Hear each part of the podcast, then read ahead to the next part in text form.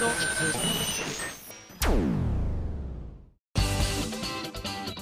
あさみのシンガーソングゲーマー。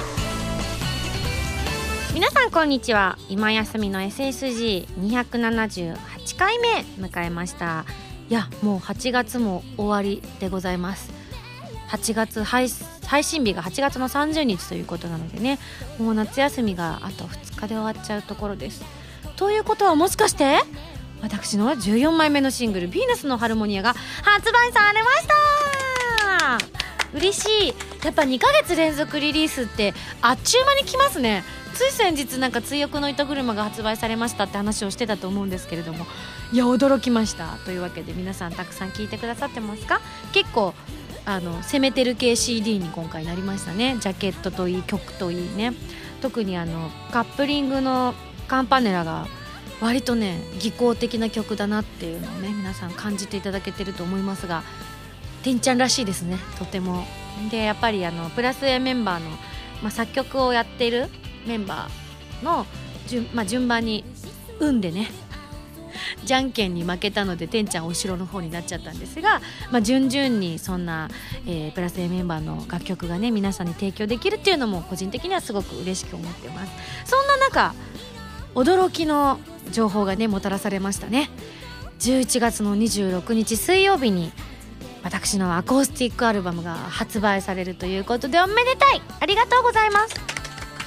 いやあの今年結構 CD 出してるじゃないですか。それこそえっと漆黒のサステインがから今年かな。だから少なくとももうすでに3枚出てるんですよねこの時点で。でかつあの割と CD 化されてない曲もあったりとかしてまあ、それだけでアルバム割といいところまで作れちゃうんじゃないのなんて思っていたところのまさかのそれらの楽曲をまとめたアルバムではなくあの過去の、えー、ライブとかで好評だったアコースティックアレンジバージョンを今回アルバム作っちゃおうよっていうのはね結構英断だったと思いますね。あの怖いというかなかなか割とねあ今までもちろん CD の中に入っていたものもあったりもしたんですが新録のものが多いんですよ。なのであの今までのアルバム制作より楽曲新曲作ることは少ないけれどもいわゆるレコーディング作業だったりとかあの今回特にね打ち込みが使えないということですからあの生楽器で全てね撮らせていただいているというのもあって普段のアルバム制作よりも結構ねスタッフさんがねあわあわして状態になっています。私的にもあと何曲取るのかななんてねこう指折り数えながら、えー、本当にね早くたくさんいろいろ撮ってね皆さんにご報告したいななんて思うんですが現状でまだねうん2曲ぐらいですかね撮ったのがね。あちなみにタイトルが決まりました、えー、タイトルが「リトルレガシー」というタイトルです。えー、これはあの今回のアコースティックアルバムの中で、まああのまあ、唯一と言っていいかなの新曲ということで今回のためにああの新しく作っているものなんですけれどもこの「リトルレガシーという楽曲をもとにこれがあの、まあ、なんだろうな小さな遺産ってレガシーって遺産っていう意味があるんですけども、まあ、あのどういう意味合いでつけたかっていうと、まあ、いわゆる過去の楽曲だったりとかを改めて、まあ、いわゆるリメイクするっていう形で、え作っていくっていうのをただ遺産にするのではなくて未来にもっと発信していけたらいいなっていう思いを込めてつけました。でその新曲のタイトルももちろん「リトルレガシーということなんですがこちらの楽曲の作曲がえー、アスタラビスタだったりとか旅人だったりとか作ってくださっている椎名さんに今回もお願いしました。とってもね爽快感あふれる感じの楽曲に仕上がるんじゃないかなって現状で思ってます。まだねあのデモが上がった段階でもうデモの段階でめちゃめちゃかっこよくってこれピアノ弾く人大変だなって思うぐらいあの私どの音弾いてるか分かんないぐらいブラブラブラブラブラって弾いてたんですけど。うわーっと思って。でも今回あのアレンジャーさんがですねちょっとあのこの番組で言葉に出すのは結構久しぶりじゃないかなって思うんですけれどもあの太郎さん。今回タロサが編曲をしてくださるということなのでどういった形になるのかめちゃめちゃ楽しみですね。今本当タロサいろんなところで大活躍されてらっしゃいますからね。劇伴だったりとかドラマのねあの曲とか結構かなりやってらっしゃるのでね。こうライブ 5PB とかでいつもバンマスやってるので年に12回はね必ず会えるんですけど楽曲制作で一緒になるのは久しぶりなのでちょっと個人的にもワクワクしながらねどんな仕上がりになるのかそしてね作詞は誰になるのか。そこよ問題は。まみんな私のことじっと見ててタイトル決めたのお前だろうみたいな空気が溢れててですね。あのちょっと言い訳させてください。この放送があった時点でどうなってるかまだ分かんないんですけど少なくともこの収録日収録日までにタイトルだけでも決めてくれって言われたんです。ただね勘のいい人はね気づいてると思うんだよね。ほら今日がいわゆるねあの私埼玉の方行ってたりしてるわけでしょ？今日の放送日にね。ということは大体想像がつくわけです。あ今井さん名古屋帰りだなって。ということは結構今井さん踊ったり歌ったりかなりしてましたから。そんな余裕があるのかと問いたい。あるわけがない。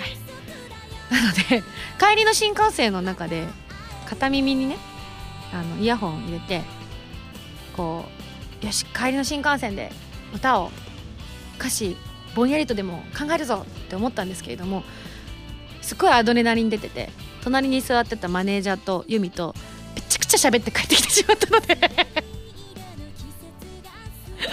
そのまま帰ってきてお風呂入って寝るみたいな。あみたいな。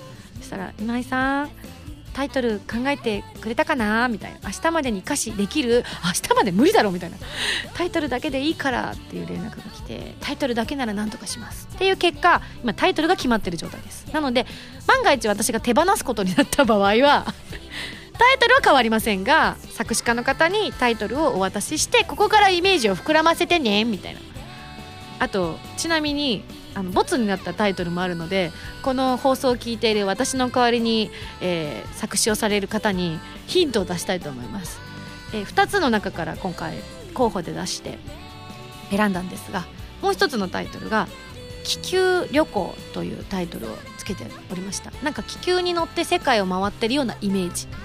だったので聞いてると何度も聞いてるとなんかそんなイメージだったので気球旅行っていう感じでねあのつけようとしたんですが、まあ、最終的にはリトルレガシーになったということなのでまあ私が作詞するならそれをベースに書きますよ。ただ私じゃない場合は ちょっとあの心くじけた場合は、えー、それを作家の先生にお渡ししたいと思います。楽しみにしててください。はい。そんなこんなでじゃあこのメール紹介したいと思います。ハンドルネームトレジャーさんです。ありがとうございます。えー、今井さんスタッフの皆さんこんにちは。こんにちは。突然ですがミンゴスに質問です。一体その元気はどこから来るのですか？この数ヶ月と言いますかおそらく年内までライブライブライブ。CDCDCD イベントイベントイベント。というように僕たちファンが見ていても休む暇がないように見えます。そんなミンゴスからぜひミンゴス流の元気を回復させる方法を教えてください。僕にもできることなら夏バテでなくなったこの体力を復活させてみせます。よろしくお願いしますと、うん、ライブライブライブ。CDCDCD イベントイベントイベント。いいですね。あのうちのマネージャーが苦笑いしてますね。ごめんね。っつって。いいんですか？言っちゃって。そうなんです。あのなんと驚きのアコースティックライブ今年もやるよ？どこにいれんねんって話ですけど。あとですね。まああの今回アルバムがアコースティックアルバムということでねひょっとしたらないのかななんて思っていた。そこのあなた甘いです。考えが甘いです。なんと今年も冬のツアーがあります。私に何をさせたいのスタッフは。ライブか。まあね今日のファミセンのコーナーでもね今あさみにしこたまライブをやらせたいっていうコーナーですけども 今回。またねたくさんライブをやりますし今回あのまた行ったことのない県だったりもかなり行けますので本当にあの私見た時に爆笑しましたからね。本気で47都道府県行く気ですねって。そうなんです。驚きの淡路島。兵庫県ですよね。兵庫県。いやもうまさかの淡路島。すごい。あの通過したことはあるんですけどね。いつ頃になるんでしょうねライブね、うん、言っていいんですか？私の記憶が正しければ10月の18結構キンキンですよ。わお。えこのアコースティックライブはじゃあ CD の発売前ってことですね。どうなっちゃうんでしょう？時々ですね。さあそのアコースティックライブ一体どんなメンバーが来てどんな形になってどんな会場なのか会場発表されてるのかな？あされている。ねまさかの淡路島どんな会場なのかね。私もねどこだろうと思ってねいただいた時にすぐ検索したんです。雨が降りませんように。よし。てるてる坊主を弓に作ってもらおう。はい本当にね皆さんも、まあ、私の体力の休む暇なくても回復させる方法なんですがあの、最近やっぱ回復が追いつかなくなってますね。でどうしてるかというとうん。寝てますね。ただ私7時に目が覚めちゃうんですよね。ただちょっと皆さんに朗報です。現在8月1ヶ月経ちましたけれども私のあの年内ライブライブライブライブ CDCDCD イベントイベントイベントがもうすでに始まって1ヶ月ちょっとが経とうとしておりますがなんととても元気です。嬉しい。やっとコープスが発売されたからコープスの呪いから解放されたとしか思えないタイミングで元気になりました。あのなんならそれこそ大阪とか名古屋とかアイマスのツアーで回ってた時にアイマあの裏方で相当元気だったのでスタッフとバンドメンバーが目を点にしていたぐらい元気でした。これたまにプラス A メンバーも目にしてるシーンなんですけどね。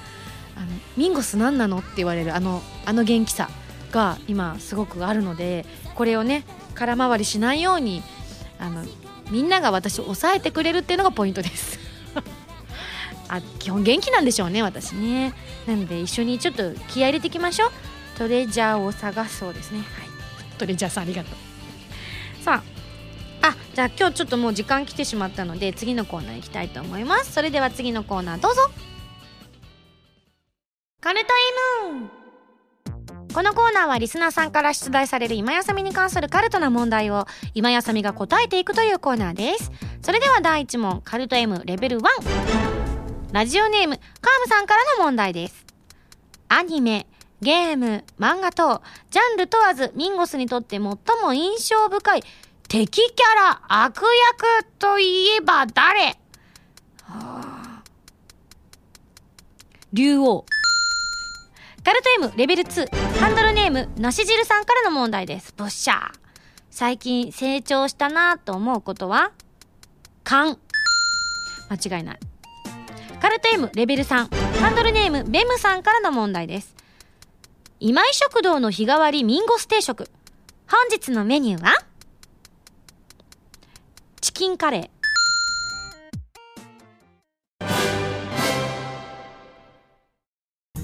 今やさみの13枚目のシングル「追憶の糸車」が好評発売中です。タイトルチューンの「追憶の糸車」は神様と運命覚醒のクロステーゼエンディング曲になっています。ジュピエルコラボ版にはジュピエルキャラクターソング「天使のマーチ」やジュピエルボイスレター等も収録されていますよ。皆さんぜひ聴いてみてくださいね。今井麻美の14枚目のシングル「ヴィーナスのハルモニア」が好評発売中です。タイトルチューンの「ヴィーナスのハルモニア」は超次元アクション「ネプテューヌ U」のオープニング曲になっています。ネプテューヌコラボ版にはノワールボイスレターなどが初回生産特典には DLC コードも封入されています。皆さんぜひ聴いてみてくださいね。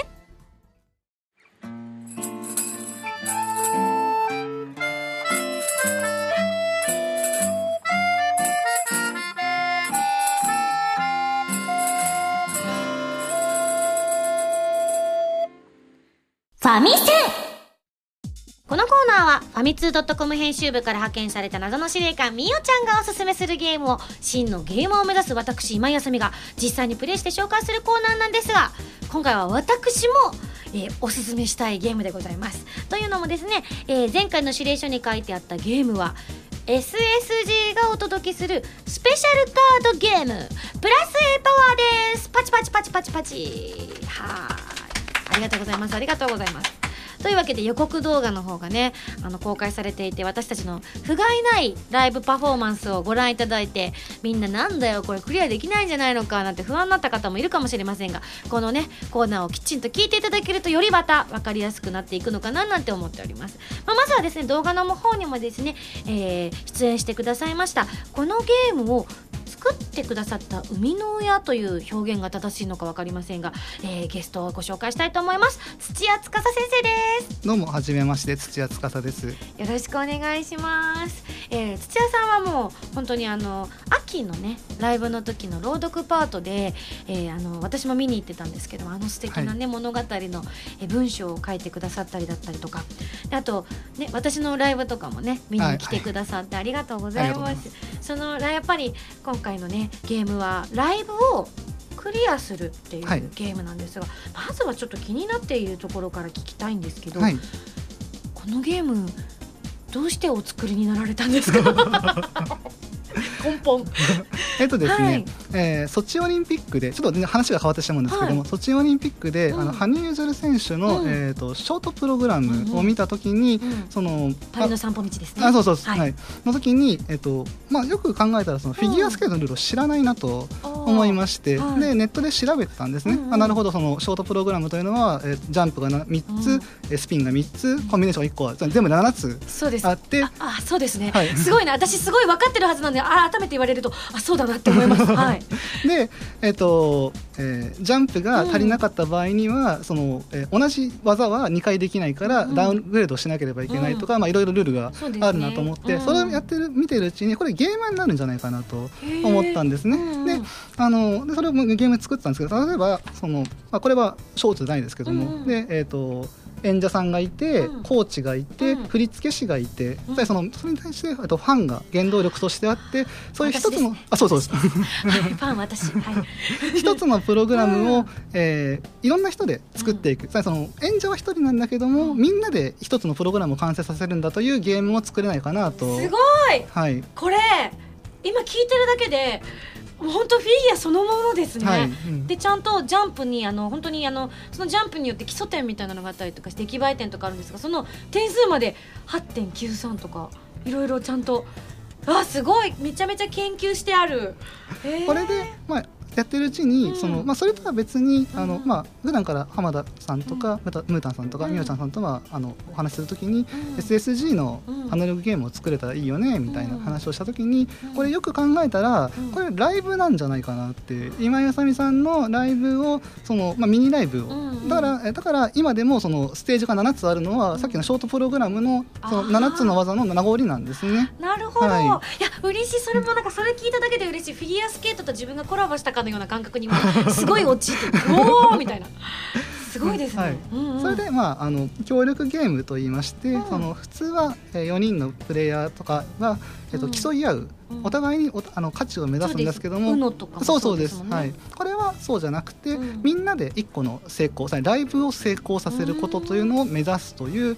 えーゲームを作ってみました。なるほど、はであのアナログゲームってさっきおっしゃってたんですけど、い、わゆるそれってどういうゲームなんですか？あえっとですね、カードゲームとかうん。ボードゲームというものがあるんですけども、うん。日本では、まあうん。例えばトランプとかあるいはすごろくとか、うん。あるいは福並べ、うんん。福笑い？福払いとかぐらいしかないですけども、うん。あの海外では年間300種類から400種類ぐらいそのボードゲームアナログゲームと呼ばれるものがもっと多いかもしれません今は。はい、っていうのがリリースされてるんですね。で日本でもまあ最近は少しずつそういうゲームがあの作られ始めていて。なるほど、うん。はい、でまあそれの、まあ、僕はあのもともとは、えー、と小説家になる前はデジタルゲームのプランナーをしておりまして、うん。でその頃からアナログゲームがすごい好きだったうんうんので、どっかで作りたいなという。今すごい重たそうな何やら大きいものを出されたんですが、はい。これは何ですはい。か、、これはですねえーパンデミックという、うん。えーこれはカードゲームなんですけども、うんえーこれがその、えー、と協力ゲームと呼ばれる、ん。そのえーみんなで協力してうん。クリアしていくタイプのゲームの、うん。まあまあ、始まりじゃないんですけども走りになったあそのはい、世界中に、うん。はい、あの4つの病原菌がどんどん広まっていくのを、えーと止める。止めていくなるほど。はい、それをみんなで協力して止めるという。例えばアフリカ大陸内で収めようみたいな、はい。そう今そうです。はい。今ねエボラが大変なことになってますから、ね。ある意うん味すごいタイムリーでうすね、んなるほど、はい。あじゃあこういうのの一環として SSG で作ろうっていうふうに思ってくださったってことなんですね。なのでその5周年ノベルティになることは、うん。まあ、また後からその、うんまあ、知ったというか、あうん。こんこんな難しいゲームを作るつもりはなかったんですけど。結構難しかったはいですよね。まさかマニュアル。が8ページもあるとは思わなかったんで。驚きましたはい。本当に、細かく細かく書いてやってみればね経験すればすぐ分かっていですねくとは思いますね。うん、だからあのカードにも全部説明が書いてあるので、まあ、困った時にこのカードを見れば、はい。このマニュアルがなくても実はできちゃったりもするんですけど、あとまあムータさんとお話しして、えっと、チュートリアルのルール、さそのちょっと簡易版のルールもつけてもらったんですね、うんうんうん。まずそっちをやってから、えーちゃんとしたルールでやるっていうふうにするとまあ、なるほど、うん、そんなに難しくないかもしれないです一番最後です。一番最後チラチラチラ、よいしょ。あ本当だ。まずはチュートリアルで一度プレイしてみよう。こちらは初回プレイ時のみのルールとなっていますよ。このモードでゲームの流れを一度チェックしたら2回目以降は正式ルールでプレイしてください。ね結構あれですね。あの甘くしたようでパンっていう。ほらいけみたいなところがあります SSG っぽい。なるほど。そうするとだいぶあのあの追加アクションだったりとかがあのあったりとかしてクリアポイントは30点から20点になってるからはい。あんまり覚醒しなくてもいけそうですね。です。でコーナーをクリアしても覚醒はしないっていうことで覚醒は良くも悪くもでしたもんね。そうですね、はい、なんか5点が覚醒しちゃうと10点になっちゃってそうそうん10点クリアするのに3持ってないときついですもんね。はいはいあとミンゴスカードとか持ってないと結構きつかったりするので、覚醒しないから、まあ、ちょっとずつやればなんとかなるんじゃないかみたいそうですな。でアクシデント時の覚醒はもちろん発生するのでプラスになってクリアもしやすいですねはいアクシデントがなきゃいいのにな。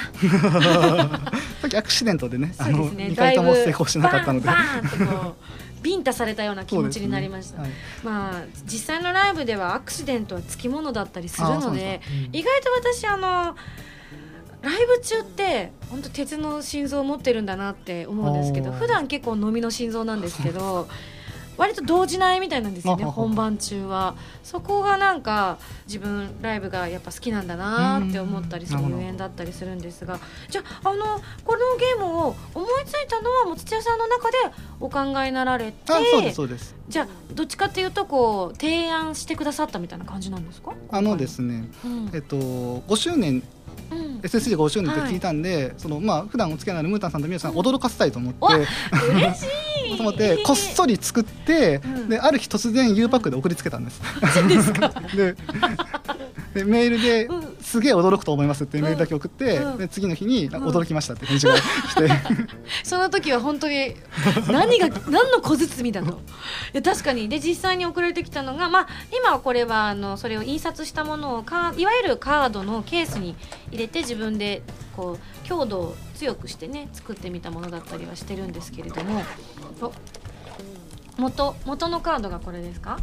あだいぶ元のカードシンプルですね。そうですね。でもすごいあの元のデザインを、うんうん。あの尊重してくださってるというか、うんあのもう素晴らしいそのうん。エンターブレインのデザインチームの本当に。あのレイアウトでちょっ本本気さをと感じそうすごいましたよねびっくりした。んでこれがちょっと無料で配られる配られる配布されるんですあよね。のダウンダウンロードがあできるんダウンロードはい。ですね。まあね相当あのなんて貴重だと思います。そうなんです、はいちなみにこのデザインをしてくださったのがチルゾさんという方でねあの SSG の関連 CD や DVD のデザインとかなど手掛けてくださっているもうしもう買って知ったるデザイナーさんということだったのでね。もう私たちの写真を使いつつはい。存分にねあ、そうなんです。その そうキはいャラクターの写真も使われてるし、あうんのジャケットの写真も使われていて、そうなんファングッズとしても相当良いものができたんではないかとこれ思います。もう自分たちのものだからこそできるね。特権だったりをするんですけれども。はい。そんなこんなで今回出来上がったゲームなんですけど正直今回のその1戦目と2戦目、はい。私たちプレイしたライブですけれども、はい。どのような感想をお持ちになりましたか？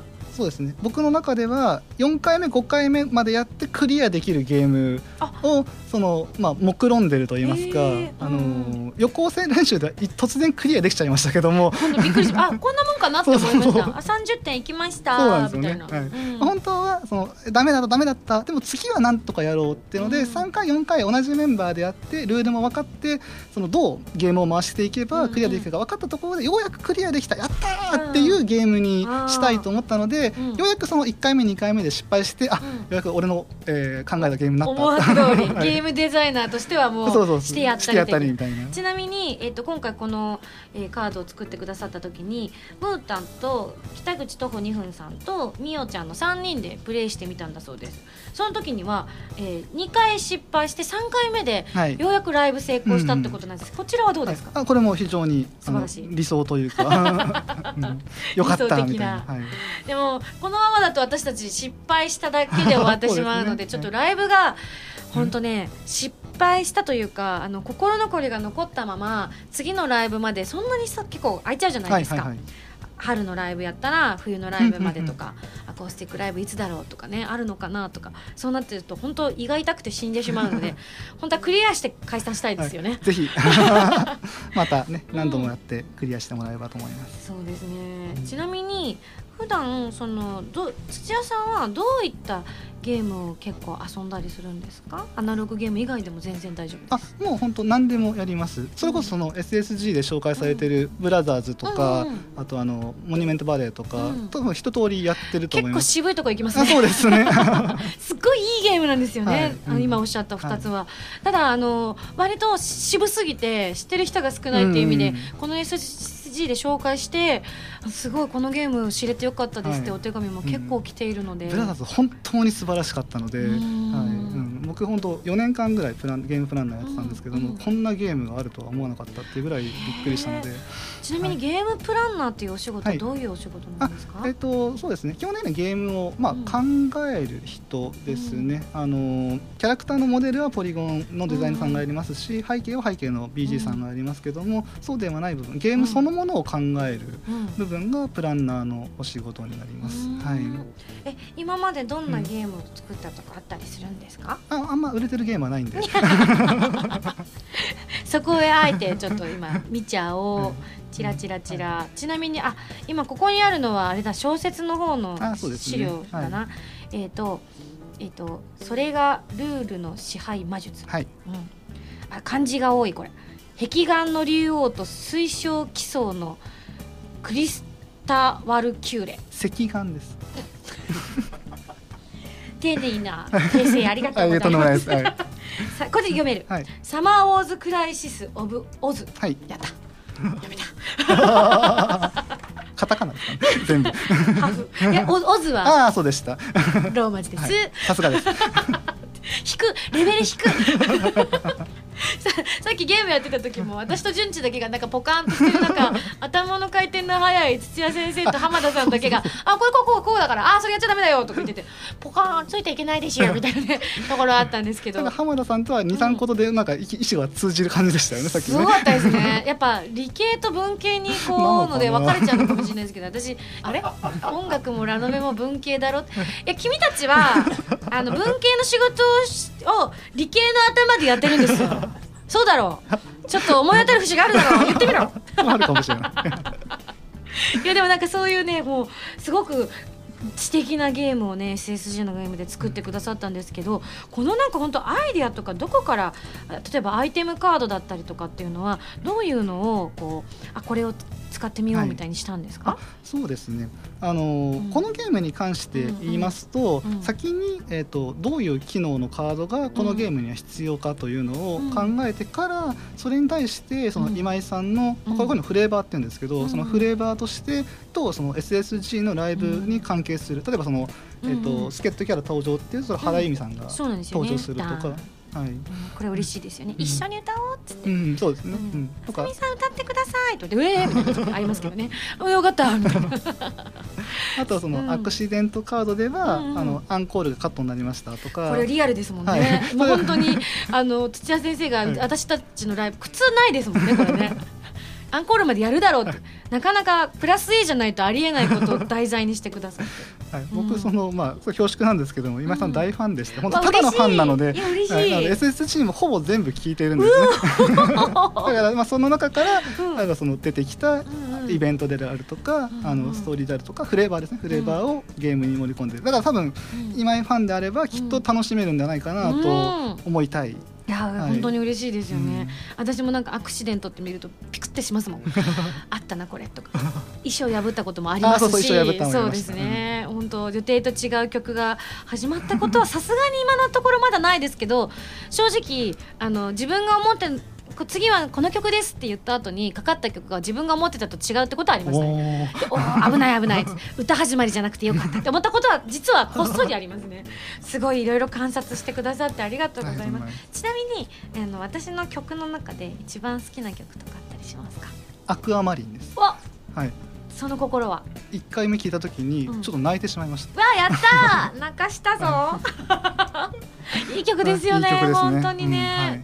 私も大好きでなんかあのまだこれねライブとかではちょろっと言ってたんですけれどもあの曲にはあの裏設定がちょっとゲームチックでしょ？へー。ね。裏設定があっていつかその裏設定が開示できる時が来たら嬉しいなと思ってるので、あはい。その時のライブがもしあったらぜひ見に来てください、はい。たいと思います。ぜひぜひ来てください。はい、それでは今回ねこの、えー、とプラス A パワーというゲームなんですがもう本当に5周年を記念したということなので SSG を愛してくださってる皆さんに、えーまあ、本当コレクショングッズとしてでもあの手に取っていただきたいなと思っておりましてなんと無料で、えーホームページ上でいいんですかねからダウンロードできちゃうということなので、まあ、皆さんのねあの実際よくありますがうちの SSG ではあのおのおので印刷してくださいってあれです。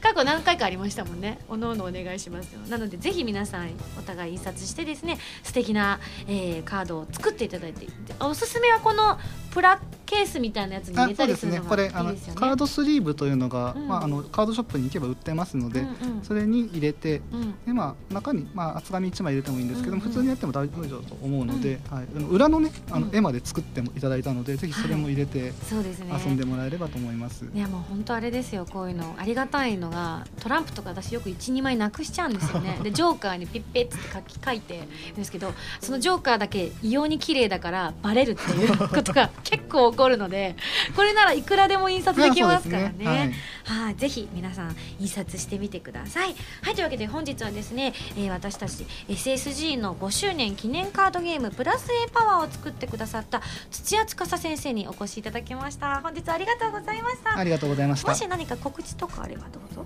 いや特にはないですね。はい。あのえっと本当ゲームが多分、うんとても難しいあの、うんかあのアナログゲーム慣れてない方にはまずルールがすごく多い、ね。はい、のとあと1回目、2回目では多分クリアできないと思います。だけどその、まあ、みんなでねライブを作っていくというあるいはいつか完成させていくのを目指して何度も何度も挑戦してもらえればと思います。はい。あの今井あさみ本人の裏の心としてはぜひライブは1回で成功させたいところではありますが いやなかなかね満足できるライブをするまでには時間がかかるものですからぜひ遊んでみてください。というわけで土屋司先生ありがとうございました。ありがとうございましたそれでは来週の指令書を開封したいと思います。指令書。ミンゴスさんこんにちは。こんにちは。次回はネプテューヌシリーズの最新作です。知ってる？私これ。えでも RPG ではなくなんと 3D アクション。それも知ってる。というわけで次回は超次元アクションネプテューヌ U を取り上げますよ。それでは頑張ってね。謎の司令官みおちゃんよりということでこれオープニングがねめちゃくちゃかっこいいんですよね。自画自賛。それでは来週のゲームは超次元アクションネプテューヌ U に大決定です。以上ファミセンのコーナーでした。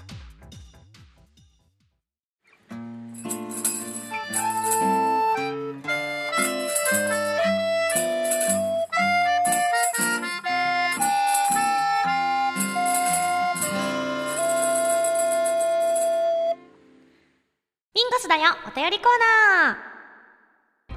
このコーナーはお便りがたくさん届いたり入ったり入らなかったり違う。するコーナーです。いやもうね今写真付きのメールが来ててこれギテオタに送っていただいたんですけれども。ハンドルネームいつきさんです。ありがとう。先日のアニメート横浜の「追憶の糸車」リリースイベント参加させてもらいました。5枚目のアルバム制作中という情報やうろ覚えながらの天使のマーチが聴けたりととても楽しいイベントでしたよ。あ先週の岐阜のイベントでは歌ったんですかね。まだ私経験していないので分かんないんですけど。あのそのイベント中のあれだと七里さん次第っていう回答をして逃げたんですけどね。ふんふん言ってね。なんか「タイタイタイタイタイタイみたいなぐらいはだったんですけどね、えーただ最後の方はカルビやロースタン塩かば焼きなどというお腹のすくたんこが飛び交っていましたね。昼食を食べていなかった私は空腹を耐えるのが大変でした。特にうなぎにご就寝だったようなので私のおすすめのうなぎ屋さんをお教えしますのでミンゴスおすすめのうなぎの食べ方を教えてくださいと。そうなんですよ。今年今月名古屋に行ったにもかかわらずひつまぶしが食べれなかったこの悔しさを今ぶつけてるわけですよ。名古屋に行って食べないなんてありえないじゃないですか。なので私的には今は本当にひつまぶしが食べたくて食べたくて食べたくて食べたいです。ただ岐阜行く前に絶対名古屋に寄るので絶対食べてやると思ってます。スタッフさんお願いします。ひつまぶしを私にください。名古屋に行ったのに食べられなかった。じゃあいつきさんのねおすすめのお店聞いてみましょう。えー埼玉県蕨市にある創業400年のお店です。400年？400年続くって半端ないですね、えー、江戸時代初期にこれ中山道沿いっていいのかな？中山道沿いに茶屋として開業し200年ほど前に現在の業態うなぎ屋となったそうです。長年続いているだけのことはありふっくらとしたうなぎと香ばしいタレが絶品です。ぜひ一度行ってみてくださいねと。それでは。はあ美味しそう。今よだれが半端なく出てますねこれ。あのねいわゆるこうお行儀良い感じっていうよりかは息のいい感じのうなぎの盛り方ですね。こうプリップリした感じを演出していらっしゃる感じがすごく見受けられます。私ねお行儀系のうなうなぎの置き方よりこのぐらいボバーンと言ってくださってる方が食べ応えがあっていいですね。すごく肉厚で美味しそうです。タレもあのタレまみれになってないところがポイントなんですよねこれね。あのうなぎの身の味がしっかりと味わうことができて子供だったら怒ってましたね私。子供の頃の私は本当にタレしか食べなかったのでタレご飯最高みたいな。お母さんがよくあのスーパーのうなぎをね私がうなぎが大好きだったのでまあ本当に2月に1遍ぐらい買って帰ってくれるんですけど今日はうなぎよなんて言ってね買ってきてくれて。それをうち家族全員小食だったんですよ父親以外。父親はめちゃくちゃ食べるんですけど結構あのサラリーマンなので外で食べてくることが多くて母親と兄と私と3人で食べたりとかしてたんですけどその時に本当に1匹っていいのかしら。買ってきてそれを3人でこうちょうど3等分して食べてちょうどいいぐらいしか本当食べなかったのでちっちゃい時とか。その時にもううなぎの部分はいらんと。わしにタレをよこせと。でお兄ちゃんとお母さんがうなぎの上からこうよくお醤油パックの大きいやつみたいなのうなぎのタレ入っててそれを上にわーってかけてるんですけどもうそのタレがなくならないか心配でしょうがなくてできればずっとそのタレ食べたいからあんまり無駄遣いしてほしくないんですよ。だってひたひたになりすぎてもあんまり美味しくないじゃないですかタレ。たっぷりも良くない絶妙なタレ具合っていうのがあるわけですよ。それそんなにかけたらお母さんたちびしゃびしゃになるじゃんご飯って思って。そこまででいいよみたいな。でこれで私が5日間これで食べ続けるみたいな。それぐらい私1個のものをずっと食べ続ける癖があるのでそういう意味でほんとねやっぱねうなぎタレご飯最高ですね。ただ大人になって気づきましたね。身がうまい。今年はねうなぎが豊漁だったみたいなのであのしらすうなぎがねまだあの、ね、値段に反映されてないらしいんですけれども今年の冬あたりには安くなるんじゃないかななんて噂をテレビで見ました。なのでその頃にはねちょっとガツガツ食べたいなと思いますね。はいじゃあ次のメール紹介します、えー、こちらハンドルネーム赤たぬきさんからいただきました。ありがとう。今井さんこんにちは。こんにちは。アルバム発売決定おめでとうございます。ありがとうございます。今回はアコースティックアルバム、えー、これまでのライブでのアレンジを踏襲した形になるのでしょうか。それとも全く違ったアプローチの楽曲もあったりするのでしょうか。歌い方やメインになる楽器が変わるだけで曲の表情がガラリと変わるので今からどんな内容になるかすごく楽しみにしています。わかりません。まだわかりません。すでに出来上がったものと私2曲しか知りません。ただやっぱりあの評判の良かったものとかをあの入れたりとかはするかとは思いますので、うん、あとねもっとこうした方がいいんじゃないかみたいなところは変わったりもしてるのかしらね。あとまだアコースティックアレンジを披露してない楽曲も今回入ってるという噂をふんわり聞いております。この間の横浜のアニメートのイベントの時に結構お客さんに怒られたんですよね。なんならあの本当になんでそのスケジュールとか知らないの？みたいな。だって知らないんだもん。なんかもっと明確に教えてみたいな。ふんわりじゃなくて。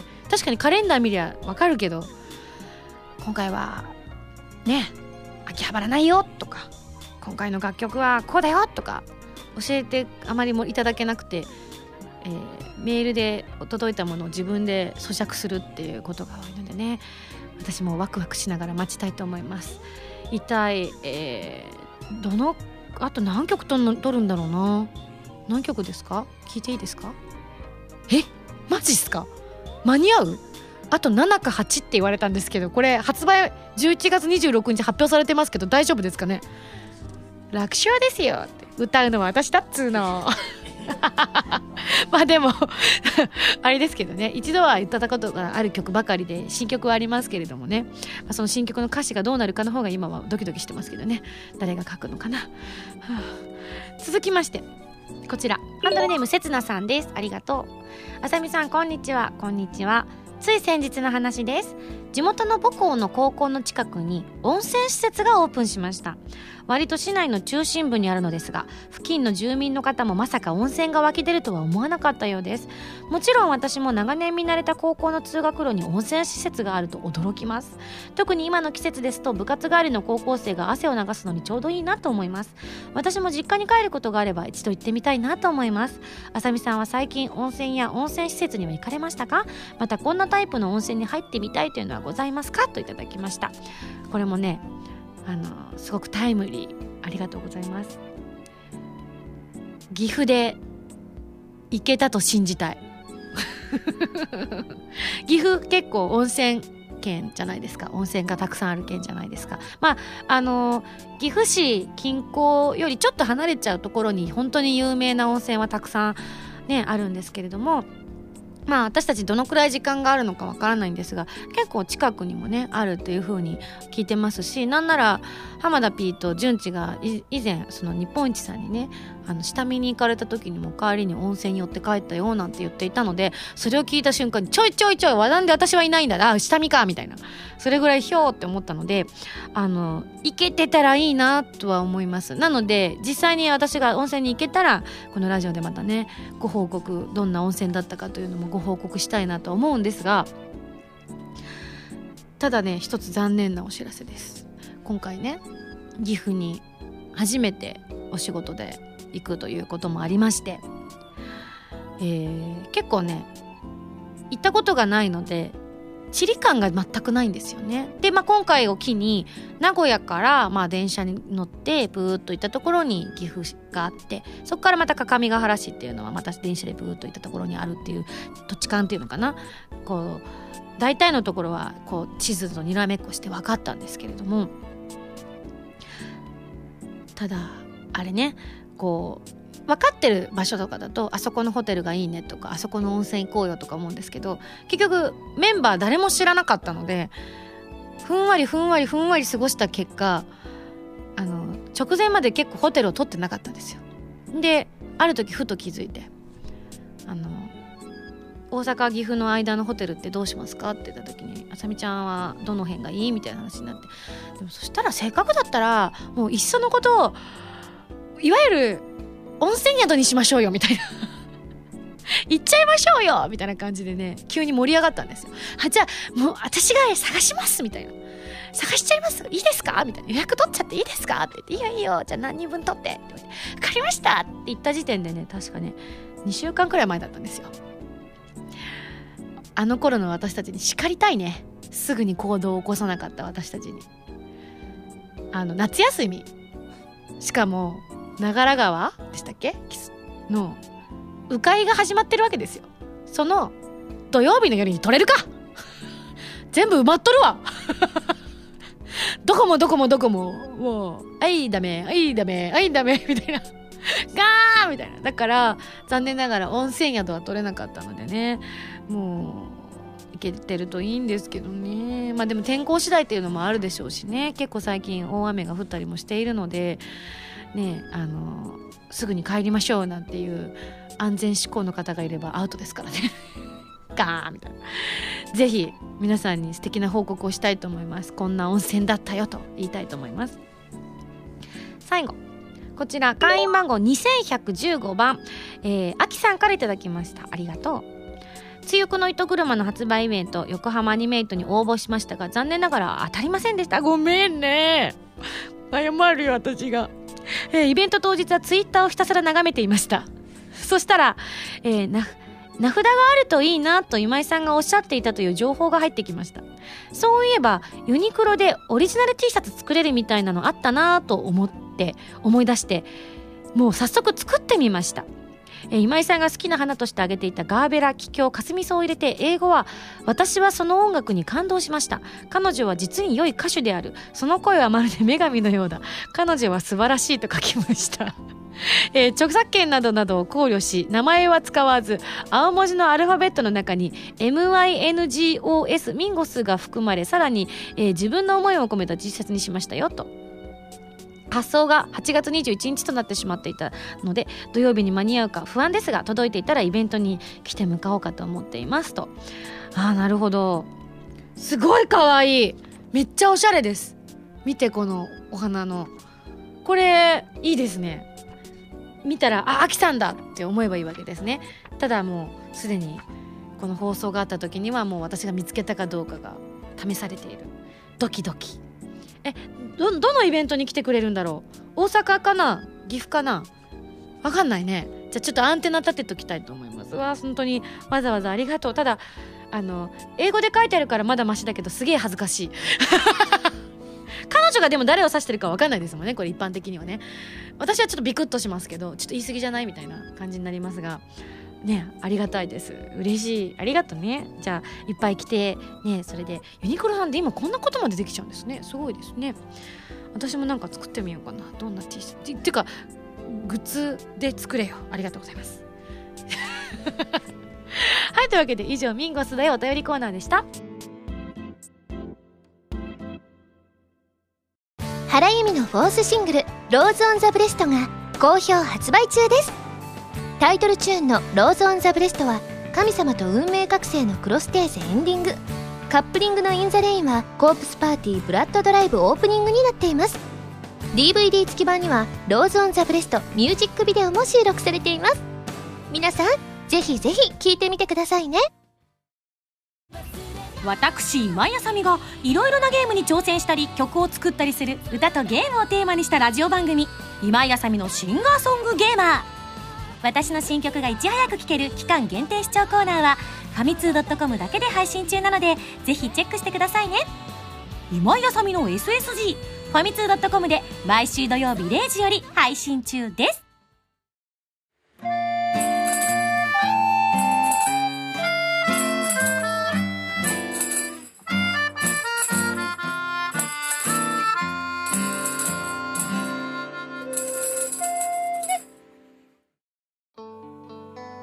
というわけでここでエンディングのお知らせコーナーでございます。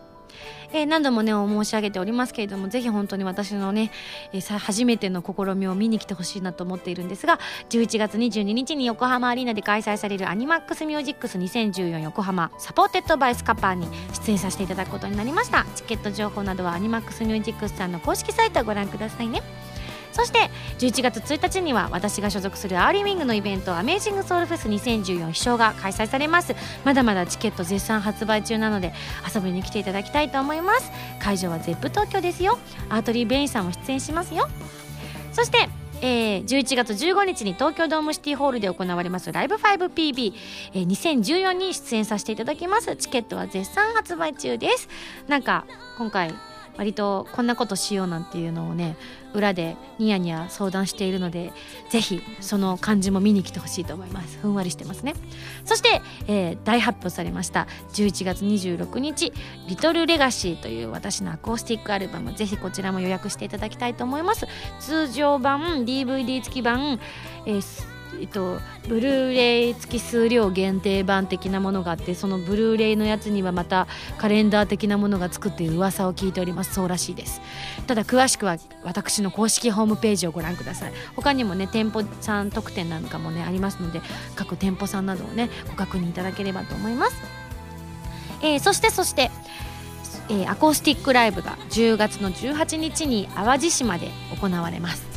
えーそしてライブツアーが今年の冬もあります。結構な回数いろんな箇所行くのでぜひねお近くだったり遠かったりでも全然構わないので本当に初めて行く場所もあってねまた埋まるかどうか不安っていうので夜も眠れなくなっちゃうので早くチケット発売して早く売れるといいなと思ってます。ぜひご協力ください。遊びに来てくださいね。めっちゃライブやりますね私。今。今急になんかドーンってきた。怖っ。これは体調崩せんばい。頑張るばい。皆さんも体などを壊さないようにお互い気をつけましょう。やっぱニンニクかな？ニンニク食べましょう。だって言ってた。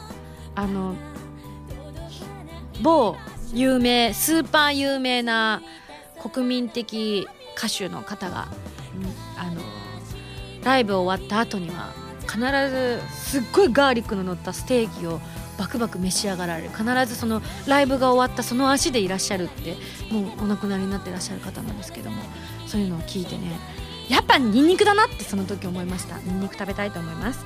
その翌日に会った人ごめんね。えー番組では皆さんからのメールを募集しています。普通歌ギテオタなど各コーナー宛てに送ってくださいね。宛先は SSG のホームページに書いてあるアドレスから題名に各コーナータイトルを本文にハンドルネームとお名前を書いて送ってきてください。次回の配信は2014年9月6日土曜日となっております。もろもろねまたこちらイベントなどもありますのでお越しになる方はねあの足元お体いろいろなもろもろをねあの彼女奥さんなどのね顔色も伺いつつ遊びに来ていただきたいと思います。それではまた来週土曜日に一緒に SSG しちゃいましょう。お相手は今休みでした。バイバイ。